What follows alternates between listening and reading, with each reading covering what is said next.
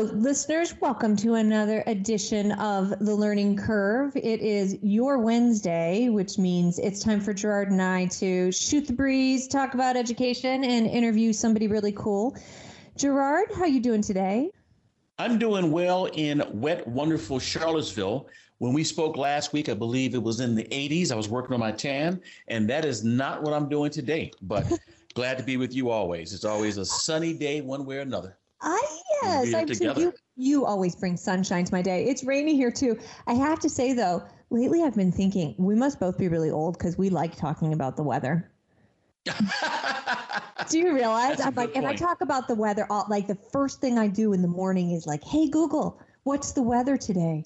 I used to always like criticize my father for watching the Weather Channel constantly, and now I get it. So kind of scary, Gerard. Oh, Google's talking to me. I just want everybody to know if you heard that in the background, she answered. So we're not even going to cut that out. All right, Gerard, I have a question for you as I open this week. Given your vast experience, I would like to know how much stock you put in these things called U.S. News and World Report rankings, whether it's rankings of schools, rankings of colleges. Where do you stand on the rankings business? In a scale of 1 to 10, I put an 8 because I know deans at different professional schools who use that as a guide to figure out what they can do to go up 1 or 2 points. So personally, I have seen it make a big difference. For me, when I was looking at grad schools, it made a difference. And then third, I take an example from Northeastern University. I had a president several years ago who moved the school like 40 points up the U.S. News and World Report ranking. And there was an entire story on it because the president decided to be a data-driven person. So for me, it's an 8 for others and maybe a 2. All right. Okay. Yeah, I know. I mean, it's sort of controversial, but I feel like, in my opinion, so you know folks that use it, but I feel like the public sort of wakes up to this stuff too. So whether we think that the rankings are fair or not, or we like the algorithm that they use or whatever it is, it's something that gets a lot of attention. And I think that that's important. And I bring this up because this morning in the Boston Globe is an article about the fact that the 2022 rankings for the best high schools in the country is out. And I got to tell you, I was drawn immediately to it. I texted our producer, Jamie Gass, early in the morning because I was trying to think of like, of all the stories I can talk about this week. And this one for me brings together some stuff that I've been thinking about both nationally, but also going to get a little Massachusetts centric for a minute. So in this article, it highlights that the states with the best high schools by many measures, right, like performance and AP access and all these things are, of course, number one, let's always pat ourselves on the back. We are Massachusetts, Connecticut, and number three, which, drum roll, Massachusetts people don't like to hear, Florida. It's been just consistently, and I'm sure it's because you were chief there at one point. But that, you know, Florida is this state that it doesn't matter what ranking you're looking at. There are a couple states that are consistently moving up in these measures, right? Now, here's the thing. Of course, being who I am, I home right in on Massachusetts, and I want to see. So what are the best school districts? What are the schools that really stand out?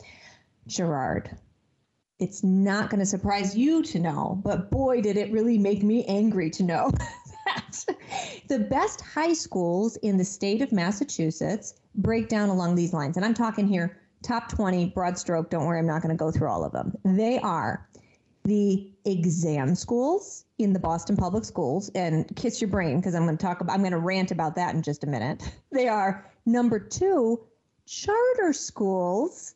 In Boston, mainly, there are a couple that are not, but charter schools just predominantly factored into these best high school ratings. And they are wealthy suburban districts, which in Massachusetts mean they start with a W usually, because it's like to say it's Weston and Wellesley, and actually Lexington made it in there. But here's the thing that really gets me, Gerard. So in people listening who are in states with magnet schools and exam schools, I'm not saying that they're a bad thing. I think they can be a great thing.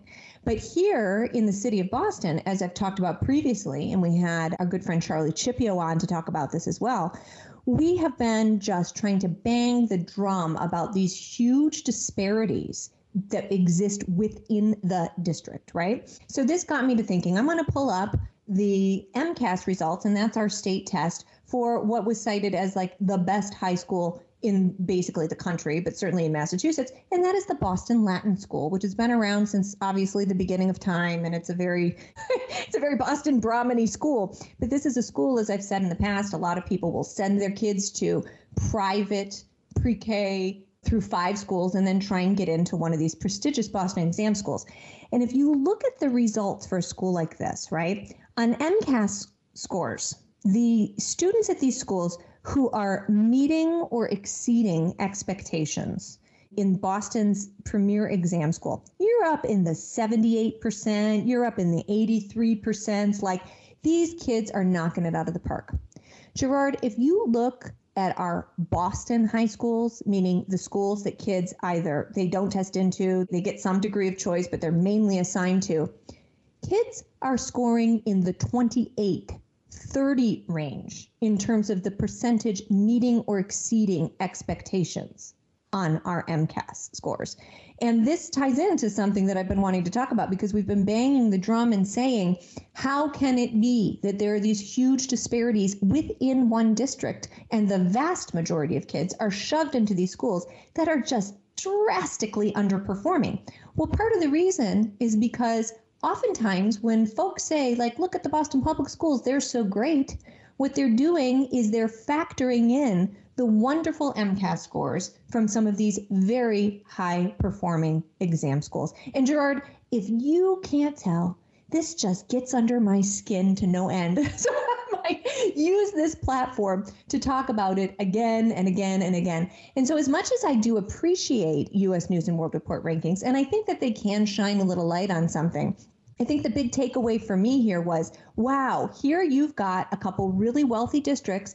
And by the way, charter schools, which are serving kids who are not coming from backgrounds like the ones in these very wealthy districts, where homes are probably the average home in a lot of these places is close to, if not above, $1 million, Gerard.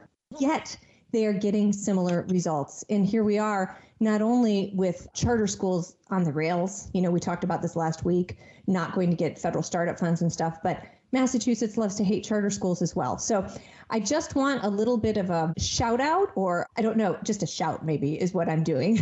Some of our education leaders here in the Commonwealth to say, pat yourselves on the back for some of these rankings, but pat yourselves on the back for having really excellent charter schools. And please, please, please, can we take a hard look at the disparities within that are right in our backyard in BPS? So Gerard, I am done. I invite you, please. to rebut anything that I have just said. Question. So if Massachusetts first, Connecticut second, Florida third, where's Virginia? Oh, friend, I didn't look that far. and there's the point. Look that far. So let me start with a few points. When I think about rankings of high schools, I always think about my American Enterprise Institute colleague, Nat Malkus. And he identified that if you look at the top performing traditional public schools, magnet schools, charter schools, exam schools, others, they have a lot of things in common. One in particular is usually that 100% of the students are taking AP courses. So there's already something built in terms of having an AP course. I mention that because last fall, when I had an opportunity to go to Jeb's National Education Conference in Florida, I moderated a panel that focused on looking at issues of equity. And we had the current interim CEO for Education Trusts, who made a really good point, really several points, but she was saying one of the challenges that schools that serve low-income students have is they often don't have access to a lot of AP courses. Even if the student's bright, guess what? Your GPA and your transcript will look less competitive to a college. And so she was bringing in an aspect of AP we overlook. So when I think of U.S. News and World Report, I think of Matt, but I also think about the AP component. So that's number one. Number two, it's not a shock that the best schools tend to be those that focus and work with talented students. Remember, as much as people say that charter schools aren't public, they overlook the fact that public exam schools, in fact, many of them have tests to get in. A lot of charter schools, in fact, do not have a test to get in. A number of magnet schools have a test to get in. A number of charter schools do not have a test to get in. So in some ways, charter schools are actually more democratic than some of the exam and magnet schools that we compare them to. But I'm glad we have exam schools. I'm glad we have specialty schools. But those schools are going to do well for a long time. You bring up something we often overlook, and that's wealth and household income. The number one school choice program is where you choose to move and buy a house, and where you choose to buy a house is going to impact where you go to school. Approximately 83% of the students in the public school sector go to a school that they're zoned for. And so there's a correlation between zoning, income, and outcomes. But let's also give a shout out, and I'm glad you gave a shout out to charter schools. Let me also give a shout out to a school in Virginia. It's called Richmond Community School, started in the 1970s. It is the only public high school in Virginia and one of few in the country dedicated to taking gifted students, many of them who are African American and many of them who come from financially challenged backgrounds. You and I have talked on this show about how many gifted students find themselves overlooked. The assumption is if you're gifted, you're great. Of course, everything's made for you. We know that's not the case because a number of gifted students also find themselves with an IEP, 504, and we also know that many of them get lost in the shuffle. There are many gifted students who find themselves in juvenile justice facilities as well as in prison. But you have Richmond Community School, which has a great college-going rate. The number of alumni who are doing great things are wonderful. And it's a school that proves that you can take smart students who are low income and do well. But this program also shows, when you look at high schools like charter schools that take students who are qualified for a free reduced price lunch, but are amongst the best students in the state, it just goes to show that poverty doesn't have to be a proxy for destiny. But we can't overlook the fact that at the end of the day, this is a game of thrones. And depending upon who you think you are and what family you belong to, will decide who's going to sit on the throne and who's not. So your story also got me pretty excited. And I'm glad to see it out there. There are people who say all kinds of things about it. But I tell you what, when families are looking to buy a house, they go to places like this. So let me give a shout out to U.S. News and World Report and for all the drama they're going to get for having the audacity to rank schools. There you go. Game of Thrones. I love it. So my story is a little different. We've talked a lot about the pandemic and the impact that it's had on teachers. We know a lot of teachers are not doing well, either because of lack of support, own personal, professional challenges. But one thing we don't talk about is a term in the education space where we talk about contract abandonment. And the reason we don't talk about it is we often don't get into the nuance of teacher licensing.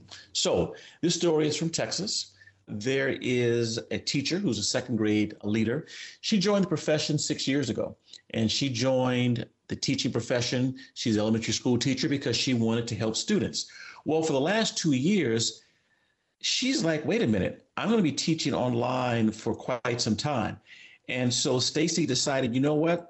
I'm going to do something different. I'm going to actually leave the profession and I'm going to pursue something else. But she decided, I'm going to wait until the end of the school year to leave. Is that because she didn't want to leave her students behind? Possibly. Is it because she didn't want to put her principal in a bad spot? Possibly. Is it because she's got a great education program to end the year and then she will see that done and then she will leave the profession altogether? Possibly. But one thing she also said is that if I leave in the middle of the school year, I may find my license revoked. And so she's like, I'm not going to do it. But Stacy is one example. At the same time, she decided to stay in the profession. Guess what? Over 500 teachers have decided to leave.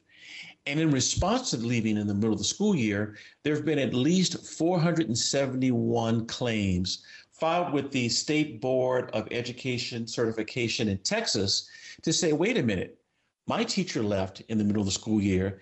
He or she broke their contract or contract abandonment. Well, what does that mean? Well, at least in the state of Texas, they created in 1995 a State Board for Educator Certification. And the legislature actually created it because they wanted to recognize school educators as professionals, and they wanted to grant educators the authority to prove and move forward with standards. The board has 15 members. 11 are voting members appointed by the governor to 6-year terms. 4 are classroom teachers, 1's a counselor, 2 are administrators, and 4 are citizens. There are 4 non-voting members who also serve on the board.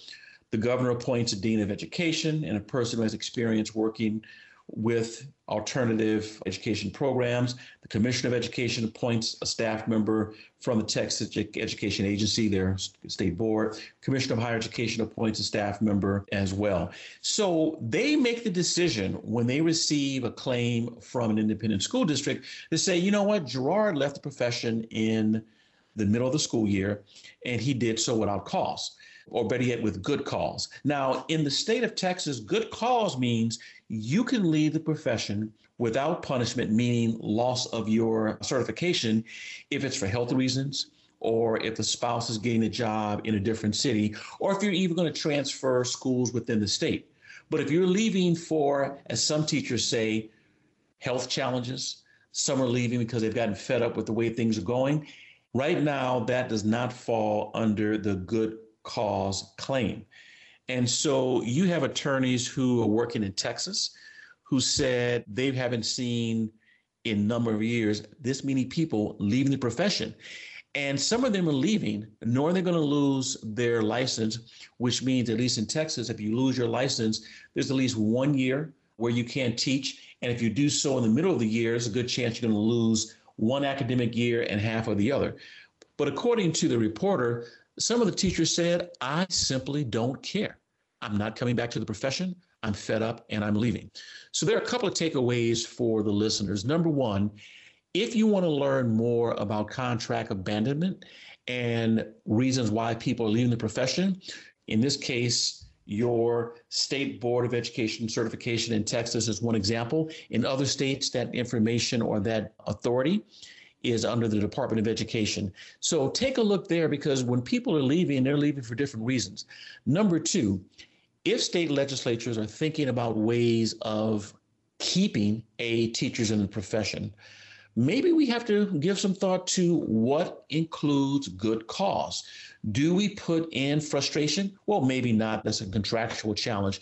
But maybe we should broaden the definition to give teachers an opportunity to say, you know what, I'm going to leave for a year, but I want to come back. And I like to come back and teach, but I just need time off. So one of the few stories where we had an opportunity to talk about regulation and law, but it's something that I found interesting and interested in getting your thoughts. Oh, in fact, I should mention this as well. You could also have your license suspended and not taken away. So there's also that option. So I'll stop there.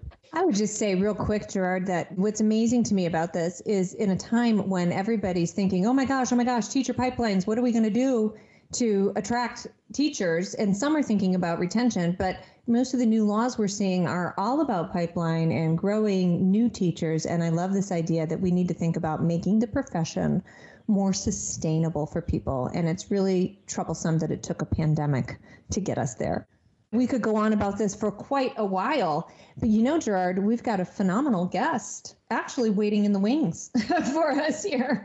So we are going to be talking really quick coming up with Dr. Wilfried Schmid, and he is the Dwight Parker Robinson Emeritus Professor of Mathematics at Harvard University. So let's try and put our math caps on. Mine's not very big, Gerard. It's going to be kind of tough. Anyway, coming up right after this.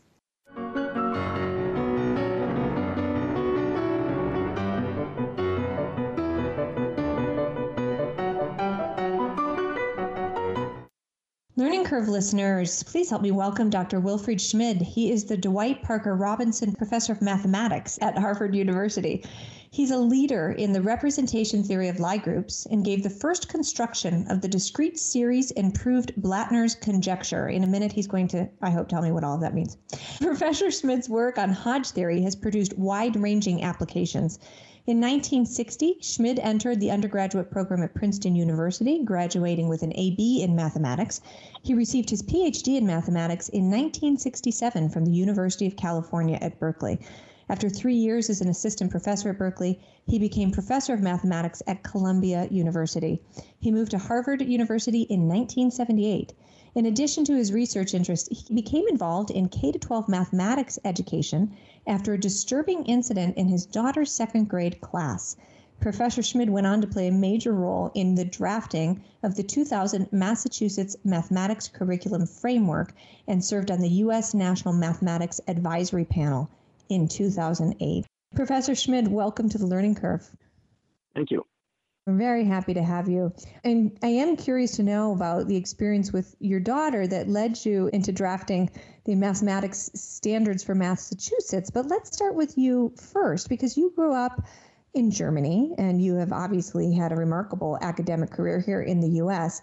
Could you talk a little bit about your interest in mathematics at a young age and how you were taught math in German schools growing up? Well, there are some significant differences between German and U.S. schools.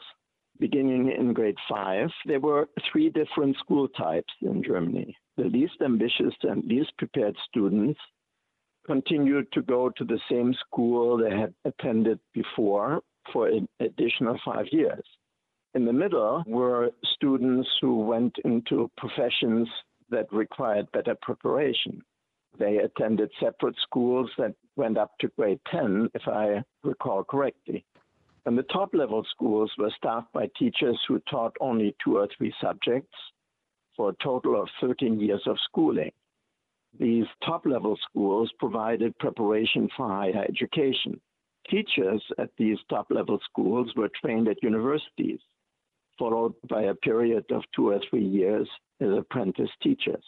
But even teachers at the 2 lower levels of schools tended to be better prepared than beginning teachers in the U.S. All my male teachers, and most of my teachers were indeed male, had returned from World War II and prisoner of war camps. That experience tended to make them more tolerant of dissent from students. I certainly argued with my teachers in ways that would not be tolerated by U.S. teachers.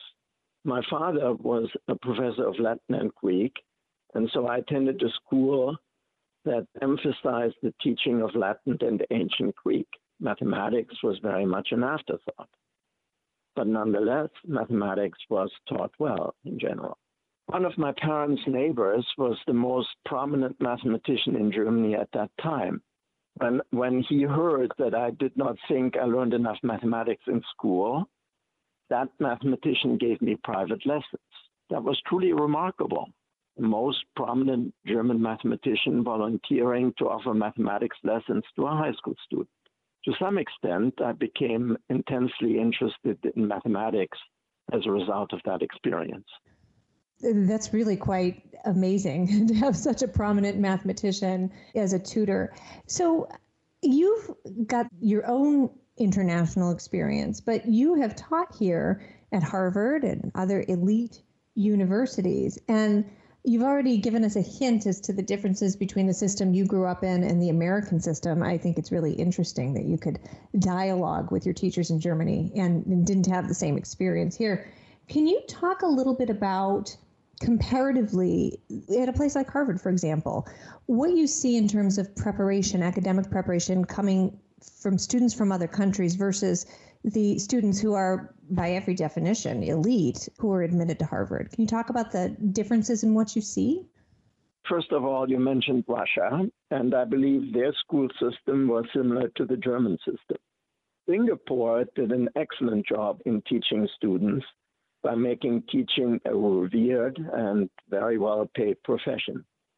The Singapore Ministry of Education entrusted the writing of textbooks to the most experienced teachers, and those Singapore textbooks are excellent. By tradition, in China, teaching is the deeply valued profession. Indian society is highly stratified, and the Indian students we see in the U.S. typically come from castes that value education highly.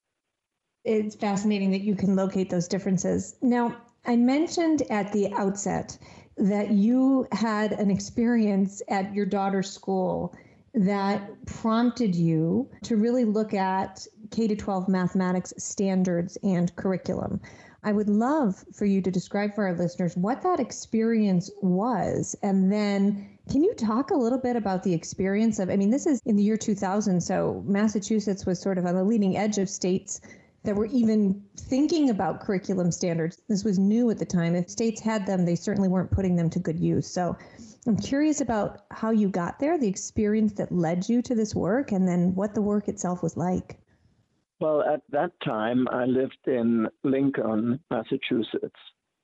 My wife and I chose to live in Lincoln, in part because the Lincoln School District had the highest per capita student spending in Massachusetts. It was also politically liberal. My wife and I assumed that these attributes would make for good schools. To some extent, that was the case, but not in math in grades K through 5. The Lincoln schools had chosen a program called Investigations in Numbers, Data, and Space. That program sustained the learning of what are called number facts, purposely omitting the teaching of wrong addition and multiplication algorithms, and relied heavily on so-called manipulatives. That means tiles, measuring pictures, measuring tapes, etc. I should say that I was dissatisfied with the Lincoln schools mostly because of their K through 5 mathematics program. The Crimson, the Harvard student newspaper, published an op-ed piece that I had written in which I criticized the teaching of math in the Lincoln schools. Then the New York Times published a very long article on K through 12 education that also mentioned my disagreement with the Lincoln K through 5 schools. That brought me to the attention of other mathematicians who are interested in K through 12 mathematics education. At the time, the Massachusetts Mathematics Standards, which is a document that describes what should be taught in various grades, were to be revised. The Committee of Massachusetts Teachers had written a first draft in line with the ideas of the so-called reform curricula, including investigations in numbers, data, and space. Stotsky, the Deputy Commissioner of Education, and to a lesser extent, the Massachusetts Commissioner of Education, David Driscoll, were unhappy with the draft. They contacted a Stanford mathematician, James Milgram, who had been very heavily involved in the California math wars, which preceded the Massachusetts math wars. He suggested that Stotsky and Driscoll contact me. They did, and it asked me to revise the first draft of the Massachusetts curriculum framework. Well, let's take the math wars discussion just a step further. So when you were working on Massachusetts state standards at this time, we've got to remember that there were very unique features about mathematics standards in that state that not only led the state to being a national leader on NAEP going back to 2005, but it also became really the only state that globally could compete on an international level as related to science and math testing, including TIMSS and PISA. Talk to us about the math wars, both sides of the fence, and how you were able to help Massachusetts achieve global success. Well, to be fair to the math education reformers whom I opposed, the school system in the U.S. had not been successful in teaching math. But it would have made sense to look at other countries that managed to do well in math education and try to emulate them. Instead, the reformers tried to homegrown, untested ideas. It's true that Massachusetts was doing better in mathematics teaching than other states. However, the Massachusetts state standards are only one reason why the state does so well. It's a state with two of the top U.S. universities and many top medical research facilities. These institutions attract a lot of domestic and foreign talent, and then in particular, parents to whom education is very important. You mentioned Boston really being a hub for what I would call brain power when you look at magazines and other articles about the smartest states in America or the smartest cities, Massachusetts, or from a city perspective, Boston will often finish number one just because of the number of people in the city. And yet, when you look at Boston Public Schools, math results really aren't that great. And there's conversation now about receivership, which my colleague Kara has written about recently. But let's just use that state and even Boston as an example. There's a really big debate over why the American K-12 system is so unwavering in implementing true math reform. Is it bureaucratic? Is it ideological? What do you see as the roadblock?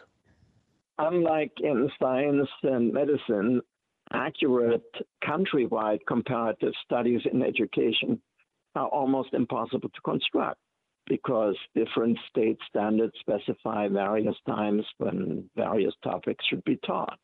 The U.S. K-12 education reformers were well-intentioned, but most of them did not look beyond U.S. borders to see what works. Instead, they kept trying out various ideas that looked new and exciting, but turned out not to be successful. The idea of America looking beyond its borders, be it across the Atlantic or the Pacific Ocean, or even going north and south, has been a really big challenge. I know you have links to Germany. Many years ago, I had a chance to travel to what was then East and West Germany, shortly after the fall of the Berlin Wall, to look at the K-12 and the higher education system. And they talked about the apprenticeship program, and they also mentioned the three things you had mentioned earlier, but the system really focused on the importance of thinking in mathematical ways, not simply to pass a test, but to be able to function in society. You're at Harvard now. Dr. Paul Peterson convened a group of scholars, domestic and international, to come and talk about student achievement. We'll end up meeting the principal of the highest performing math high school in China. And when I went to visit China, he provided me an opportunity to go to the school and meet people. Other countries are making this a priority, and you're identifying some of the challenges as why we can't. But let me go to my next question because it's much more fundamental. You've talked about Algebra 1 being a gateway course to higher level math, and yet we have a number of students who find themselves going into high school without algebra or leaving without algebra. In 2008, you were a member of the prestigious U.S. Mathematics Advisory Panel, that interview, which reviewed more than 16,000 research publications and policies on the topic. Similar question, even after the work you did at NMAP, what can Americans do to really push the idea of teaching students even basic mathematics? If I recall correctly, it was Laura Bush, the wife of George W. Bush, who convinced her husband to make education a priority and to appoint the National Mathematics Advisory Panel. The members included psychologists interested in how children learn, mathematics educators, and mathematicians interested in math education. It would take far too long to enumerate all the conclusions of the panel, but let me enumerate the main points. The importance of a clear progression of topics. Typically, in U.S. schools, mathematical topics would be repeated year after year. Instead, the panel suggested each topic should be taught once with adequate depth. Since school mathematics is a cumulative subject, topics that were covered in prior years would come up again implicitly, and that makes revisiting the subject really unnecessary. The importance of preschool, again, that was one of the main points of the National Math Panel, the importance of preschool to alleviate the difference between children of different backgrounds. And then there was the issue of adequate preparation of teachers, including, in particular, teachers in the early grades. A common misconception in the U.S. is the idea that, to quote, if you know how to teach, you can teach anything, unquote. No, that's just not the case. You cannot teach what you do not understand yourself. Then, at the time of the panel, cheap pocket calculators had become available. The panel strongly suggested that calculators should not be used in the early grades because that hindered the learning of what's known as the number facts. Then U.S. textbooks typically were far too long, and is related to the issue of repeating topics year after year, of course. Then the importance of national testing. At the time, state assessment tests were common, but their quality varied greatly, making it very difficult to compare the effectiveness of various state curriculum guidelines. I have to say that the conclusion of the panel, even though well-founded, were widely ignored. If I look at my Harvard colleagues, roughly half of them received primary and secondary education in other countries. That fact has surely several explanations. One of them, certainly, is the poor state of U.S. K-12 mathematics education. Very good point about the international dynamic of those who go into the PhD program for mathematics. Here's just an ending question for you. Title IX is 50 years old this year. Part of the push was to make sure that we understood the role of gender, the role that women played in academics. Today, at least at the undergrad level, we have 2 million more women in college than men. We have more women who enrolled in STEM today than 50 years ago. And there are a number of STEM teachers we now have who are women. When we look at the PhD level for mathematics, numbers moving in a better direction than 50 years ago, but surely not as high as we have for men. There's also a domestic dynamic of trying to get more American students to also pursue a PhD in education independent of race. From your years of experience as a researcher, as an educator, and having looked at this subject, the K-12 level and beyond, what are a couple of recommendations that policymakers, deans at colleges of arts and sciences, ed schools, what should we be thinking about to make sure we have more women earning PhDs in mathematics as well as American students doing the same? Well, I mean, that's a very confounding issue. I cannot really say why there are so many more men in mathematics at American universities than women. I just have no explanation. But it is the case, and it is the case in spite of attempts to, how shall I say, get more women involved in academic mathematics. The Harvard mathematics department, the vast majority of members is men, and in spite of efforts that we've made to recruit women. Absolutely. Thank you so much for spending time with us. Continue the good work and know that you have a platform here in the future to get the message out about the importance of mathematics. Thank you. Take care.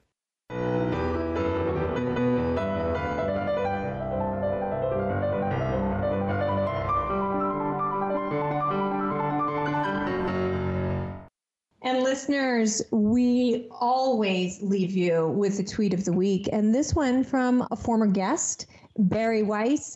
I mean, who isn't talking about Elon Musk and Twitter right now? But she says, free speech is the bedrock of a functioning democracy, and Twitter is the digital town square where it matters. Twitter gives me hives. I'm not going to say for a variety of reasons, but I think that this is a very important point. Listeners, next week, we're going to be speaking with Dr. Eric Hanushek. I think you might know him. He is at the Hoover Institution of Stanford University. And boy, oh boy, he's got a lot of accolades internationally recognized for his economic analysis of educational issues, among so many other things. Until then, Gerard, take really good care of yourself. I can't wait to be back with you again next week. Sounds good.